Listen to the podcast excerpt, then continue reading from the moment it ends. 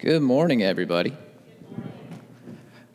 Let's see if we've been in a, a, situation like this before. Let's say you go out to eat, maybe with your spouse, maybe it's on a date, go to a restaurant, hypothetically, it's Outback Steakhouse, and uh, you sit down, you look at the menu, you know exactly what you want to order, and so you order it. Let's say you hypothetically you order a sirloin with baked potato and steamed broccoli because you know that's going to be delicious and that's what you want to eat tonight. But your date, she, I mean they, look through the menu and they order something unusual, hypothetically, some Mediterranean marinated filet, and you're pretty sure she, I mean they, are not going to like it, but you say whatever. So they order it, and then this happens. The food comes out, yours tastes exactly like you thought it would, because that's why you ordered it. And then your date just kind of tries it and pokes at it with their fork and says, Wow, yours looks really good. Mine's okay. And you know they want deep down for you to share your meal, maybe even switch meals entirely. Hypothetically speaking, I think we've all been in a similar kind of situation like that before. We have watched as discontent has taken root in somebody in our lives. Could have been a spouse or date, it could have been your kids, could have been a coworker. We've watched this. It's kind of just a human thing. We're fickle creatures, and we want what we don't have. Discontent is something that so easily takes root in our lives, and it's kind of silly to poke at and laugh at and inconsequential things. But it can also take root in more serious matters of our lives, like our relationships, even our marriages. We're going to be talking about that this morning. Now, I realize not everybody is married, and you may be tempted to think, oh, great, a marriage sermon, what's this got to do with me? Well, a lot, actually. We're going to watch a condition of the human heart. Jesus exemplifies it through marriage, but he also talks about it in singleness as well. And so, this is something that transcends circumstances. This discontent is what we're looking at as we continue this series through Matthew called A Yearish with Jesus, where we're just walking through the Gospel of Matthew. We started last December, we'll end sometime in April. And we're just looking at what it means to follow Jesus, what it means to be a part of his kingdom, listening to what he has to say and to teach. And today we're going to continue by looking at Matthew chapter 19. So if you have your Bibles with you, I want to invite you to open up to Matthew 19 to follow along. If you don't have your Bible, you can follow along on the screen behind, or you can download the FCC Monmouth app to your mobile device. Tap the Sunday button in the bottom right hand corner, and you'll find our sermon notes tool that has an outline of our message this morning, complete with our passage broken down, ready for you to engage with, so you don't have to flip back and forth in Scripture, because we're going to look at a couple different passages today. Like we said, discontent can be a serious affliction of the human heart, particularly when it becomes centered or focused on our relationships, our marriages, when we focus on the challenges of our marriages, it becomes easy for discontent to take root and to germinate. And Jesus kind of points that out in our passage today. Little context, just so we all know where, what's happening. Jesus has entered into the region of Judea by Matthew chapter 19. And in the region of Judea is located the city of Jerusalem. And from here on out, as the gospel progresses, we're going to get closer and closer to the city of Jerusalem, that city where Jesus will eventually be crucified for the forgiveness of our sins and will change your life and my life and every life forever. That's what's coming. We're kind of in the beginning stages of the home stretch this morning. And so when he enters Judea, these religious leaders, they come up to him and they ask him a question, not in earnest, but in an attempt to try to trip him up or discredit him in some way because he gave the wrong answer. And they've tried this before. It didn't work real well, but they're going to try it again. And so here's the question that they ask him. This is chapter 19, starting in verse 3. Some Pharisees came to him to test him. And they asked, Is it lawful for a man to divorce his wife for any and every reason? So again, they come to discredit him and they ask this question, which seems like maybe an unusual question if you really want to trip Jesus up and try to discredit him and, and maybe like get people to not like him so much. Because there were a lot of issues happening in this culture at this time. There were a lot of political issues because the Roman Empire was occupying Israel. And, and there was the question of how do we respond to that? Do we play ball? Do we you know, do what they ask? Do we revolt and rebel? And there were several different political factions that had developed during this time period because of this contentious issue. What better question to ask Jesus if you want to make people angry at him than just ask, What's your opinion of politics, right? But they didn't. They could have asked about the social issues because Jesus crossed a lot of social boundaries. You know, he, he had dinner with tax collectors and prostitutes and sinners and tried to bring people into the kingdom of God that good religious people were not supposed to associate with. Seems like there's a lot of potential there to try to stir some discontent and some dissent up against Jesus, but they don't. They ask this question about when is it permissible to divorce? That's because in the background of this, there was a cultural debate happening. There were two rabbis uh, a little before the days of Jesus, but their debate kind of continued on for several generations. One was named Rabbi Shammai, and one was named Rabbi Hillel. And they were debating the meaning of a passage in Deuteronomy 24 where God says, Here's how you are to go about issuing a certificate of divorce. And, and they were asking this question When is it permissible to divorce your spouse? Rabbi Shammai, he was the little more liberal of the two. He said, For any and every reason that a man might be displeased with his wife, he may divorce his wife. You burn his toast, you gone. You shrink his boxers in the wash, see ya. Right? You just use a bad tone of voice. Marriage over, dunzo. Like Shammai was a little crazy. And then there was Hillel. He was more conservative of the two. And his opinion was anything outside of marital unfaithfulness is not a good enough reason. Y'all need to just be adults and work it out. And so that was Hillel's opinion. And so this conversation was going back and forth. And the reason that these Pharisees asked Jesus this particular question was because this was a conversation that was very uh, prevalent and accessible for almost everybody. A lot of these other issues, political things, social things, they're a little more complicated and nuanced. I mean, you think about it in our day and age, there's a lot of issues happening in our country and in our world today. And a lot of them we might have opinions on, but they're kind of complicated, nuanced subjects that maybe you need some specialized knowledge to have an informed opinion about. Like geopolitics, that's a little complicated. I got an opinion, it may not be a good one though. Or like uh, monetary theory, and is the Fed doing the right thing by raising interest rates in order com- to combat inflation? Again, I've got an opinion. It's probably not an informed one though, because that's kind of a nuanced subject matter. But do you know what issue happening in our country today I and pretty much everybody can have a legitimate opinion on? Things are expensive. Like gas, that's expensive. Bread, eggs, those are expensive. I got a letter in the mail this week. You may have gotten one if you live in Monmouth, where our energy rates are probably going to increase by like 50 to 60% next year. Power is expensive, right? Like all this stuff is expensive, and it doesn't matter if you're a doctor, a lawyer, if you're a waitress, if you're retired, if you're unemployed. That's something that everybody is impacted by, everybody experiences, and everybody can have a legitimate opinion on because it's part of my everyday life. That's a very accessible issue. And that's what this conversation about marriage and divorce was. It was very accessible because this was the cultural conversation happening in Jesus' day. And that's kind of sad when you think about it. Because it wasn't a conversation about the merits of marriage and how it's good for society. And it wasn't a conversation of, hey, how do we make our marriages stronger? How do we make our marriages a better picture of what God designed? It was, when can we walk away? Where's the line when I've tried hard enough and now we can call it quits and hang it up? And the sad part is, this isn't even a new conversation. Remember, this whole conversation, this debate between these rabbis, was over Deuteronomy chapter 24. That's a chapter that was written in the days of Moses, some 1,500 years before Jesus. Meaning that for a millennia and a half, people have been debating this question of when can we quit? When can we hang it up? When have we tried hard enough? And it continues on in the days of Jesus, it continues on into our own era to some extent, though in our culture, the issue's more settled from a legal standpoint.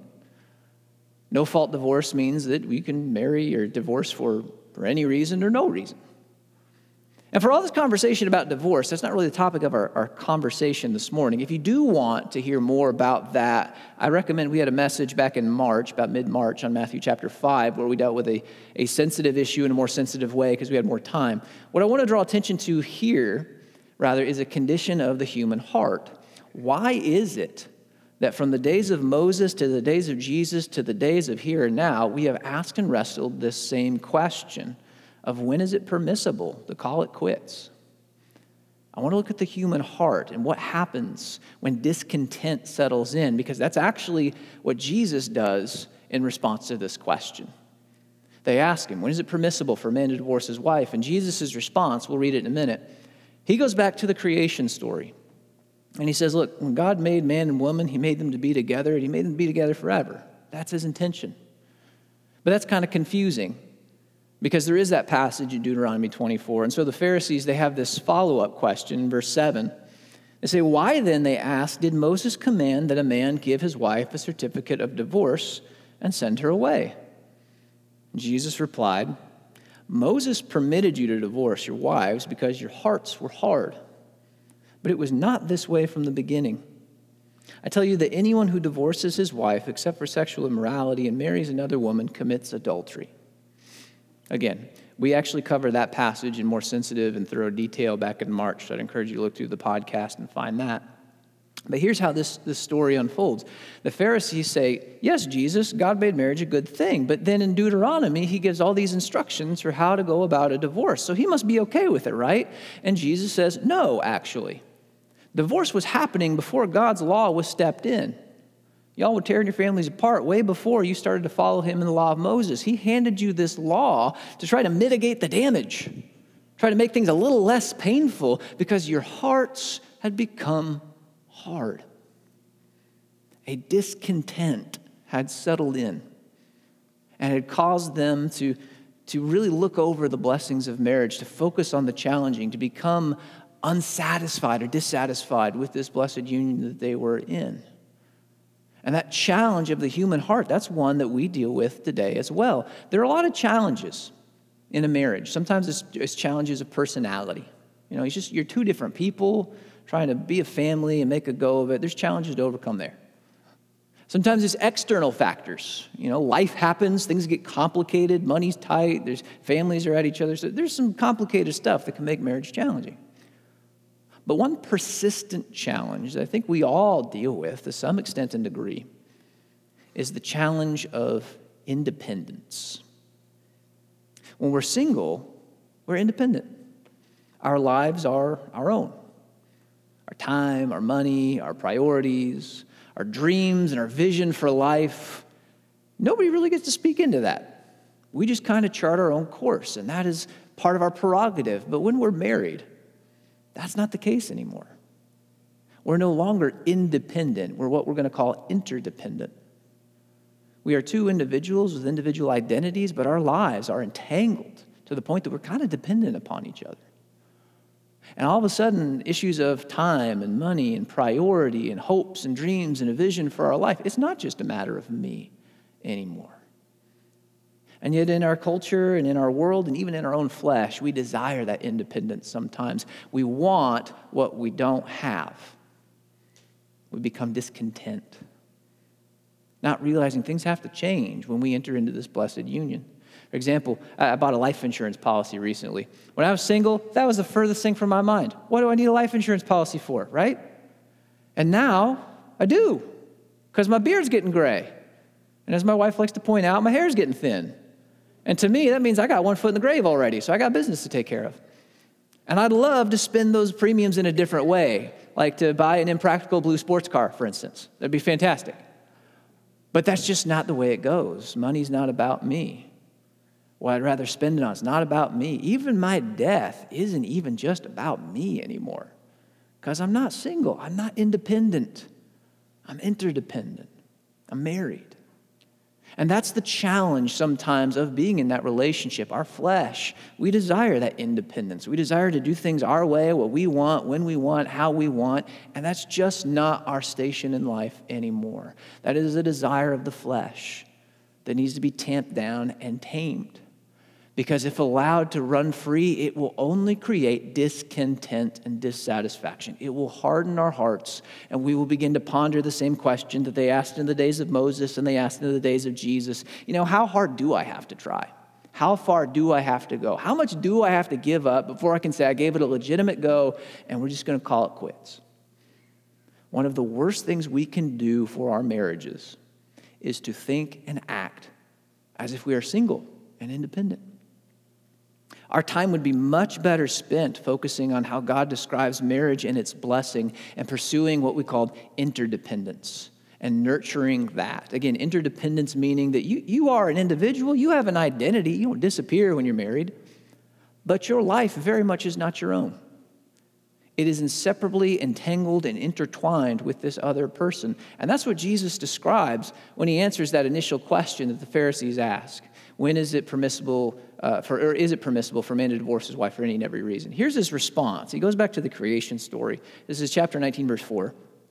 Haven't you read, he replied, that at the beginning the Creator made them male and female, and said, For this reason the man will leave his father and mother and be united to his wife and the two will become one flesh.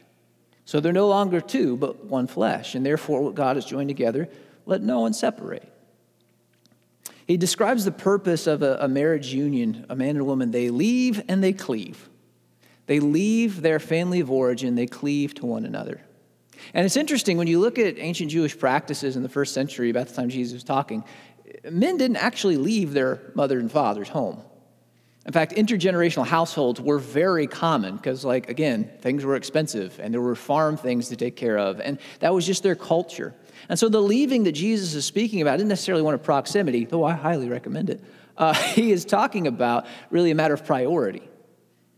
And especially in ancient Jewish culture, where one of the great commandments is honor your mother and father, that family of origin is your top priority. And yet, something amazing and, and almost shocking happens when you're married. That top priority, handed down from God, it changes. And the top priority is now this new family that we are establishing and growing and nurturing. And the intimacy shared between a man and a woman, that cleaving, he calls one flesh. And obviously, there are sexual overtones to that. But that sexual expression is just really a physical manifestation of all the other entanglements that are happening in that relationship mental, spiritual, and emotional. The physical is just a momentary expression. This entangling of two people into one life that is shared, that is interdependent upon one another. You might think about it like this. This, uh, this picture, if you can put it up there, Steve. This is a beautiful table. It's one of those live edge resin tables. I'm sure you've seen something like this before. Uh, they're just gorgeous. I, maybe one day I'll make one. I aspire to make a table like that. I'll just say that. And to construct a table like this, you take your live edge lumber and you position it however you want. And then you put it in a mold or you dam up the edges and you pour your resin in the middle of that. But in this particular application, that resin begins as two separate chemicals. You got chemical A, you got chemical B. And they're independent of one another. They're shelf stable. They're not going to like corrode or explode. Well, I mean, they might, but like they're not going to like cease to exist apart from one another. They're fine. But when you pour them together, something incredible happens. On a chemical level, these two compounds, they, they become so entangled and intertwined with one another. They are inseparable. You can't put them in bottles of A and B anymore. They are one in so many ways. And when they are mixed together well, they produce something that is durable and resilient and beautiful. And I think that's a great metaphor for what Jesus is talking about here with this one flesh relationship in marriage. You've got two individual people, and they're individuals. They exist fine apart from one another. But when you mix them together in this covenant of marriage, something happens where their lives and their being and their spirit and their mind and their emotion and their hearts become so inseparably entwined and entangled with one another. They make something new, they make a marriage. They make something that is durable and strong and beautiful. That's what Jesus is describing here. And that's something that we get to participate in and nurture as married people. But when we long for singleness, when we long, well, we probably don't long for singleness, we long for independence. When we long to be that individual who does not answer or correspond or, or live life together entangled with this other person, I'm going to indulge how I want to live and what I want to do on my time, on my terms, and so on. We are working against that union. We're working against what God has fundamentally entangled and intertwined. This interdependence is challenged by this independence. And that is only going to create discontent and hardness in our hearts because we cannot nurture a one flesh kind of unity while also nurturing my individual flesh separately and independently. It just doesn't work that way. So, how can we nurture this kind of intimacy and this kind of one flesh entanglement? Lots of ways we might do that, but if you're looking for something practical, here's what I would encourage every husband, every wife listening today to participate in. Find some way to serve your spouse this week. It's not impossible, but it is really hard to be focusing on ourselves and our own flesh whenever we are giving our time and our energy into serving the one that we love. When you're focused on someone else, it's hard to focus on yourself. And this might look a dozen different ways. You know, maybe your spouse has a household chore they just really hate doing. Maybe you put in the extra effort, you do that chore for them just to say, hey, I love you. Or maybe you go out to eat to your spouse's favorite restaurant. Maybe you even switch meals with them if they don't like what they ordered, right? You serve them in that way. Or maybe you don't know how to serve your spouse. Maybe simply just having that conversation, very openly and vulnerably asking, What is the best way that I can serve you or that I can love you this week? And maybe just that conversation of openness and transparency is what will facilitate that kind of deeper intimacy that emotional, spiritual connection. You play your cards right, maybe the physical. I'm not making promises, but that's how intimacy is built. It's through serving one another and loving the other person more than yourself. That's a beautiful picture of this interdependent relationship that Jesus calls marriage. Now, not everybody's married. I get that. Sometimes I preach a marriage sermon and I hear back from people, ugh, not another marriage sermon. This doesn't apply to me. And there's different reasons why we might not be married. Maybe we choose not to be, maybe we didn't choose to be. Who knows? But I want you to know that marriage is not the only blessed circumstance in life. God actually has a blessing and a purpose for our singleness as well. Just as there are challenges in marriage, there's challenges in singleness, but just as there are blessings in marriage, there's blessings in singleness as well. And that's probably why Jesus mentions it in the same conversation. We want to skip towards the bottom a little bit. This is chapter 19, verse 10. It says the disciples said to him, If this is the situation between a husband and a wife, it's better not to marry. To which Jesus said, Yeah. No, he said, Not everyone can accept this word, but only those to whom it has been given. Meaning, it's not for everybody, but you know what? If you can live single, there's advantages to it. He goes on to say that for there are eunuchs who were born that way, there are eunuchs who have been made eunuchs by others, and there are those who choose to live like eunuchs for the sake of the kingdom of heaven. And the one who can accept this should accept it. So, what's a eunuch? That's not something we talk about a whole lot. So, in the ancient world, um, and really for a long period in the ancient world, but even in the days of Jesus to some extent, if a man was put in charge of uh, the royal harem, that being the collection of the king's wives and concubines, or if a man was a personal assistant or attendant to the queen or some royal woman, uh, most times he would be castrated uh, just to sort of, as an insurance policy that no funny business was going to take place in that sort of arrangement. And as a result, eunuchs tended to be very trusted individuals. They had a reputation for being trustworthy, and it wasn't uncommon for them to occupy pretty high stations uh, within royal um, arrangements and government institutions. So when Jesus is talking about eunuchs, he says there's some that are, that are born that way, meaning just, you know, for whatever reason, medically speaking, biologically, whatever, they're not able to participate in sex. He says there are some who are made that way. That would be the situation that we described earlier. And then what's probably more relevant for us, he says there's some who choose to live that way for the sake of the kingdom of God. Meaning there are some who, for medically speaking, could participate in a sex act, that'd be fine, but they choose not to. They choose to live a celibate and chaste life. And they do this, he says, for the kingdom of heaven. Meaning there's a purposeness to a or there, yeah, there's a purposeness and an intentionality to a single life. God has something in store for that. There is this opportunity to serve, to focus, to live in a way that is unique and is blessed, that is different from the way that married people live. The Apostle Paul, he kind of elaborates on this a little bit. He himself was a single man who chose to live this way and chose to live chaste and celibate. He writes about it in 1 Corinthians 7. He says, I'd like you to be free from concern and an unmarried man is concerned about the Lord's affairs, how he can please the Lord. But a married man is concerned about the affairs of this world and how he can please his wife. And his interests are divided. An unmarried woman or virgin is concerned about the Lord's affairs, and her aim is to be devoted to the Lord in both body and spirit. but a married woman is concerned about the affairs of this world and how she can please her husband. In both instances, Paul says when, when you're married, there is a, a split focus or a split priority. And there should be. That's not a bad thing. When you're married, you should be concerned about how you can love and care for your spouse. However, what Paul says is that the unmarried don't have this split focus. And there is a blessing, there is an advantage and a benefit in that. I was reading a, a commentary, not a commentary, an article uh, from a man named John Lee. He himself is a single man. He was reflecting on this passage and his own experiences as a single person in this world. And as he thought about it, he distilled the, the blessings of singleness into, I think, three points worth. And I just wanted to share them with you. One, he says that the unmarried, they have the blessing of focus. It's focus to know the Lord and to grow in your relationship with the Lord in a way that is unique from our married counterparts. Now, if you're married, you should get to know the Lord. You should grow in your relationship, pursue Him in your walk.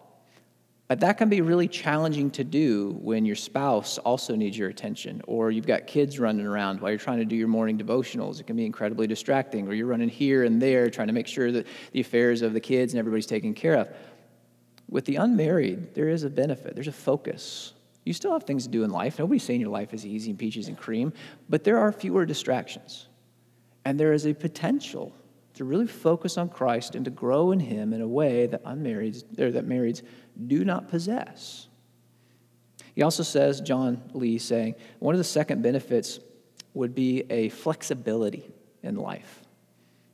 One of the most common phrases that married people often say is, let me check with my spouse first. And that should be a very common phrase because, again, our lives are intertangled with one another. My time, my energy, my priorities, all of that, that's not just mine to do with as I please because it's going to impact this other person that I'm connected to. When we're single, we don't have that connection. We have flexibility.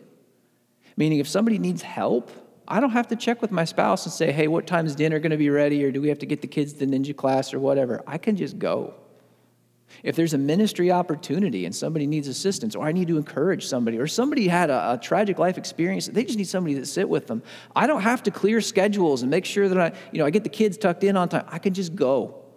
There's a tremendous flexibility when it comes to singleness that married counterparts do not possess. And there is blessing in that.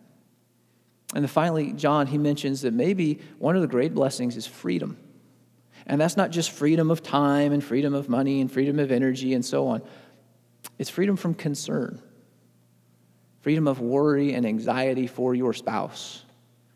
Because when you are intrinsically connected and inseparably intertwined, you're not just shouldering your own burdens anymore.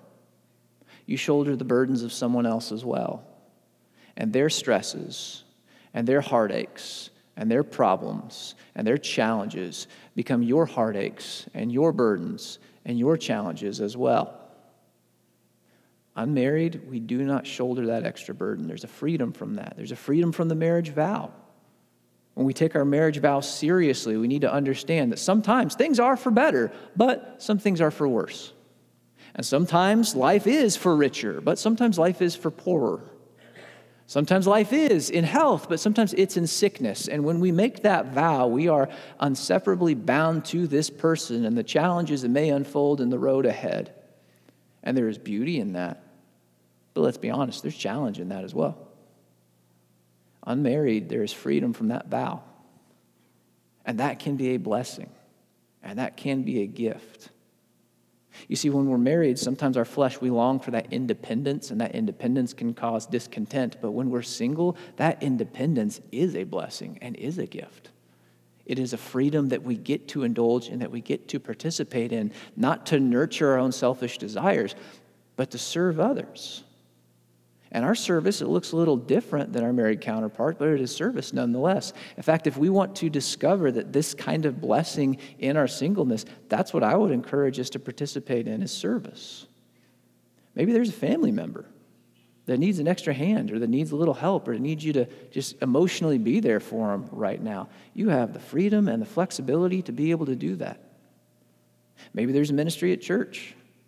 You have the opportunity, the freedom, and the flexibility to participate in that. Maybe there's maybe you got a, a neighbor lady or, or a neighbor guy that just needs a little extra hand. You got some extra time and you, you don't have the, the burdens to shoulder of somebody else's issues and so You can go. You've got the flexibility and the freedom to do that. I would encourage you to find some way to serve because it's through service that we tamp down the selfish individuals or the selfish aspects of our flesh and we find the blessing of what God intended this relationship to be. So here's the takeaway whether we are married or single, God calls us to live a particular kind of life, a life that is not focused on ourselves. Whether we are married or we are single, there are going to be challenges, unique challenges to either. But there are also going to be blessings, unique blessings in both. You see, God did not create one greater than the other. God created married, He created single, He created counterparts for different people to walk different roads. And if we're married, we are called to serve. That service looks like serving your spouse, giving yourself away to nurture that entanglement that you have. If you're single, God calls us to serve still. Just like Jesus talks about for the good of the kingdom of God, to serve others, to give yourself away. And it's through those that we realize why God has put us on this planet. It's not to indulge ourselves, it's not to nurture the fleshly desires within, but rather it's to give ourselves away in whatever, circum, whatever circumstance or situation we may find ourselves in. That's how we keep our heart, our heart from becoming hard. That's how we stop becoming discontent with our circumstances and our situations. And that's how we follow this road that Jesus has marked out for us. And that's all I got, the end. I'm not good at ending these kinds of sermons, but I hope that there's something for everybody in there, whether you're married, whether you're single. Serve, because that's what Jesus calls us to do. Let's pray. Father, we thank you so much for today and the opportunity just to hear from your word. And I pray for those of us who are married that we would focus on the blessings of marriage, that we would not allow the challenges to occupy our thoughts and our attentions and our fascinations, but rather we would nurture that interconnectedness. And for those of us who are single, I pray that we would not nurture the challenges of what our culture has to say sometimes about singleness, but rather we would find blessings in it, the way that you created singleness to be. That we would indulge that freedom for a greater good. That we would experience the blessings of being focused on you, of being flexible in our lives, and being free to just live independently as you created us. And I ask that whatever our circumstance might be, Father, that we would use our time and energies to honor you and to serve others, because that's the example Jesus set for us. And when we live that way, he's honored. It's in his name we pray these things. Amen.